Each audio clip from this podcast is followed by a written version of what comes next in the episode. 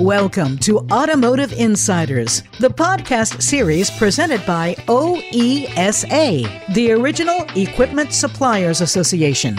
You'll hear from automotive industry experts on the critical issues that are impacting the mobility landscape. Get actionable insights on how to thrive in Automotive 2.0. Now, here's your Automotive Insiders host and moderator, Bonnie D. Graham.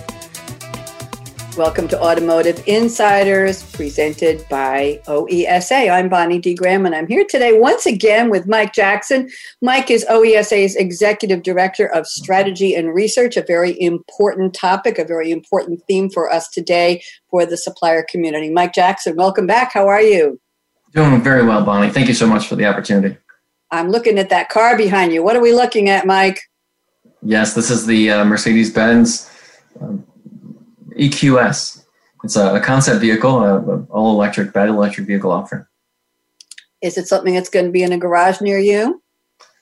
Uh, we'll see. We'll see. Time will tell, right? No, it's it's, it's really one of the um, Mercedes Benz uh, you know, offerings that uh, to showcase their their direction, their um, uh, where they're looking, you know, going forward to our listeners, we are on a Zoom video, Mike and I, and we're seeing each other. And perhaps someday you will see this video clip. So that's what I'm referring to. Mike has this beautiful car in his virtual background. I said virtual background, and that's where we'll leave it. Mike Jackson, let's talk about what's going on today around the world. Let me just set this up, and then I have some important questions for you. We're in a crisis. Yet, oftentimes, when our back is against the wall, and we're talking about the supplier community and basically all manufacturing communities, we create something new. We know that we have to be lean in the face of right now limited capital.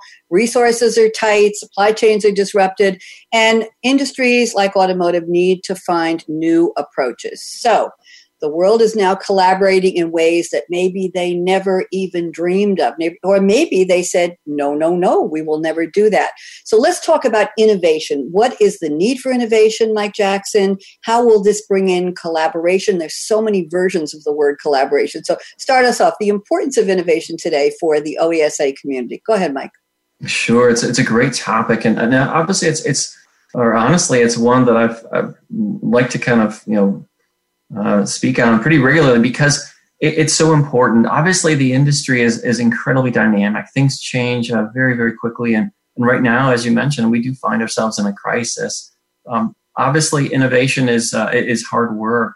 And, and yet, what's interesting is that you know, the industry has undergone a tremendous amount of change here, even over the past few years, uh, as we look at higher levels of electrification uh, or as we look at higher levels of uh, technology in terms of automated driving and, and, and connectivity and, and, the, and the rest. So, what's interesting though is is it, it, requires a choice, and it's it's a difficult one because you know certainly there are business models that that exist today that have been very successful, very profitable, and then there are others that require um, a, a, significant incremental uh, outlay of, of capex.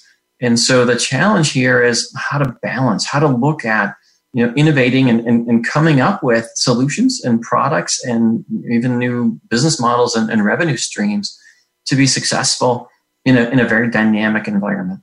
And so right now, especially obviously the, the, the attention and the time and the focus is here to weather the storm and to get through it. But the idea is that there may be some unique mm, opportunities that emerge even within this difficult environment. Um, if we think about the, the, the push toward electrification, um, obviously any given program in, in low volume may not be especially profitable or, or commercially viable. But if we think about even Tesla, where it's been quite successful within the electric vehicle space, it began with a roadster. And the roadster was very low volume. And what it did is it simply provided an opportunity to learn.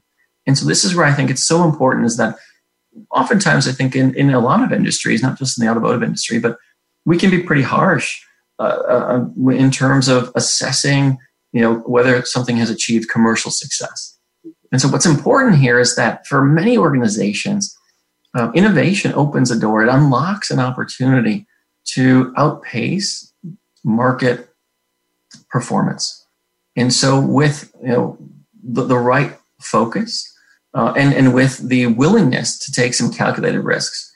Um, it's pretty remarkable how that can lead to some you know remarkable and um, some some disproportionate returns. And so, even in light of, of you know the, the, the current environment, uh, I would, I would simply encourage you to, to to also then keep in mind, obviously focusing on the near term. Mm-hmm. Uh, I like to talk about the idea of a parallel path, looking at the near term, looking at current you know kind of state of play, but then also trying to look beyond and looking at maybe that intermediate you know phase and saying, well, you know, looking at, at kind of traditional um, your, your traditional business model, and then what are some opportunities that that may exist here in the future. Thank you, Mike. Very interesting. I want to talk about open innovation, and I know that one of the aspects of it is risk diver- risk mitigation through diversification. So, what's your thought? What's your advice to the supplier organizations, to the supplier people listening, as far as open innovation? What's the definition, first of all? Well, it's a it's a great question. I, I honestly, I'm I'm really excited about the opportunity uh, to look at open innovation because it's it's something that historically uh, wasn't um, as, as prevalent, and yet our members are are um, certainly making significant strides in this area. Open innovation simply means that you're, you're willing and able to partner and align with other players um, in, in terms of assessing and, and, and evaluating new opportunities. Um, if we think about how much the industry has changed, it, the, the level of change is dramatic. And yet, what's remarkable is with open innovation, because there's just no ability to fund every possible area of research, and it, so what it does is it opens the opportunity to work with other partners where there's a, a mutual benefit. And so it, it certainly requires some, some a new skill set but I firmly believe that those organizations that develop a sophisticated partnering competency will effectively uh, achieve a, a, unique competitive advantage. And, and so, uh, what is also interesting, think about opportunities that maybe didn't exist just even a short time ago. Obviously, the, the stock market, unfortunately, has taken a, just a, a significant hit and so that means that um, you know resources are, are under tremendous pressure. You know they're going to be winners and losers, and it's going to be a, a, very challenging environment. But what's what's also remarkable is that we know that valuations historically were were very high, and that may have priced some you know acquisitions or some type of activity out of the market. And and so now, even in light of the situation that we find ourselves in, there there actually may be some some remarkable opportunities uh, to to actually move forward and to, to tap into uh, um, new business models and, and ways of doing things with organizations that may be more than willing and, and quite eager to, to look at uh, partnering um, where uh, that may not have been feasible just even a short time ago. Mike, it sounds to me like we're talking about not just change management, but a shift in mindset of leaders. As you mentioned, there might be opportunities for open innovation with companies you never dreamed of even talking to. And right now in this environment, I don't know if we go so far as to say desperation, but certainly open mindedness let's talk, let's partner, let's think, let's combine resources, or let's collaborate in some way where you've got something, I've got something, and maybe something new, positive, and good will come from it. Is that the mindset we want leaders in automotive and in the supplier community to be thinking about right now? Yeah, absolutely. I think a growth mindset is absolutely vital. Um, you know, I, I think it's interesting. Even if we go back and look at an example, if we look at China, even just over the past couple of years, you know, their official registry at one time had nearly 500 firms that were on the official registry of uh, as producers of battery electric vehicles. Now, not all of those organizations actually were, were producing, but they were in the process of planning and developing. Well, what that did is certainly government funding in, in many ways actually created um, almost a, a scene out of the wild, wild west, right? There was this gold rush. And so what's positive about that is that it ushered in this uh, um, incredible environment where a lot of activity was happening. But I think there was a, a bit of a shift, and one would argue that you know there certainly was a, an inflection point where some of the activity shifted towards speculation, and it, it didn't necessarily have the firm foundation. uh, that um, you know certainly would would be able to withstand some some market pressures. And so when we look now, obviously that's going to usher in another era of of consolidation. And so when we think about that consolidation, whether that's you know the China market or, or globally, uh, or, or, even closer to home here in, in, North America, the idea is that there are going to be uh, unique situations, unique opportunities to be able to work with players and, and, and capitalize on uh, unique opportunities that, that emerge from this, this difficult situation today. Thank you, Mike. I have one more point I want to bring up here. What about the new landscape? And you and I chatted before we're meeting here today, and you talked about talent. Talent is a part of this new landscape, talking about global talent shortages. What is the future? What is the prognosis, if you will, for what kinds of talent suppliers can bring into their workforce, whether it's the gig economy, whether it's if we ever go back to working in offices again, whether it's all remote collaboration. So, what, what's your vision as strategy and research person at OESA? What's your vision on talent? Yeah, well, it, it's uh, obviously things have changed so dramatically, and, and certainly heart goes out to, to those impacted here in, in this uh, situation. But what, what I would also then in, in advise leaders to, to consider is this. We, we know that the industry had, had already been tra- uh, transitioning and you know this toward this new mobility environment, right? And so um, whether electrification or with regard to um, ADAS and, and um, automated driving features, the idea is that um, we know that there's this shift that continues from hardware toward software. And um, you know, if we think about uh, the, the level of, of scarcity. You know, obviously we're in a different situation today, but you know, at the end of last year, I know that over the past number of years, uh, talent availability of talent and um, was a, a, significant constraint for uh, growth for uh, many of our members. And so that's a, a again had been a difficult reality to contend with, but now we're in a different situation.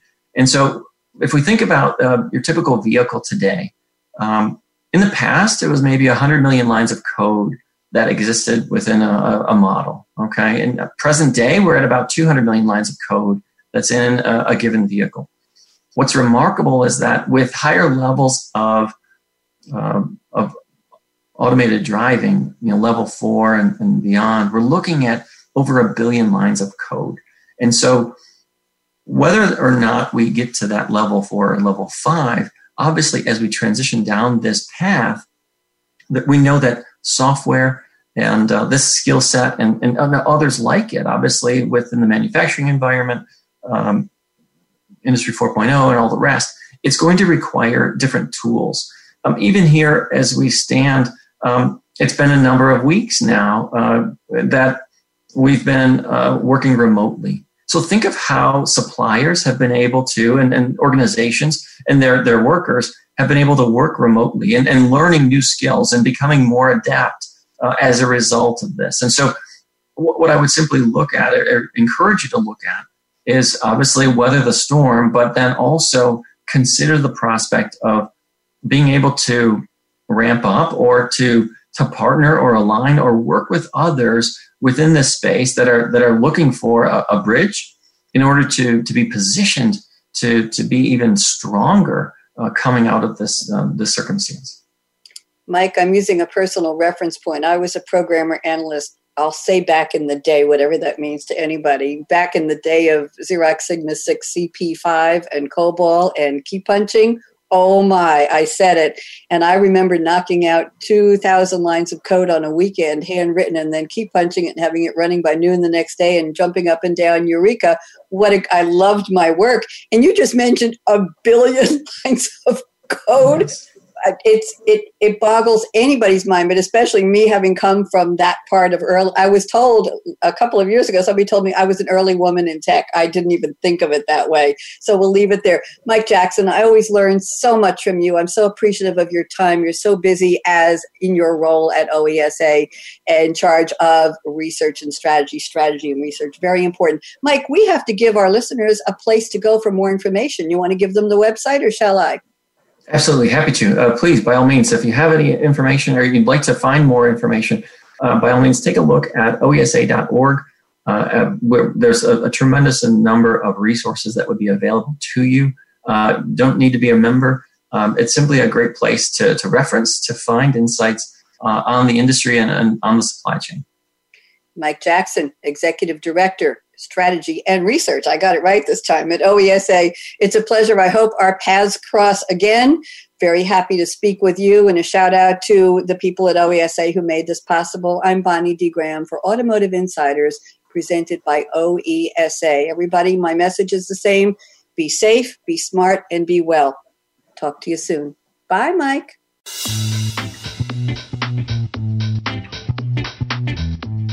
Thanks again for tuning in to Automotive Insiders, presented by OESA. Listen at your convenience to industry thought leaders as they discuss the ever evolving industry and how companies can thrive in the new mobility landscape. All episodes are on demand on the Voice America Business Channel and at oesa.org. Automotive Insider is presented by the Original Equipment Suppliers Association.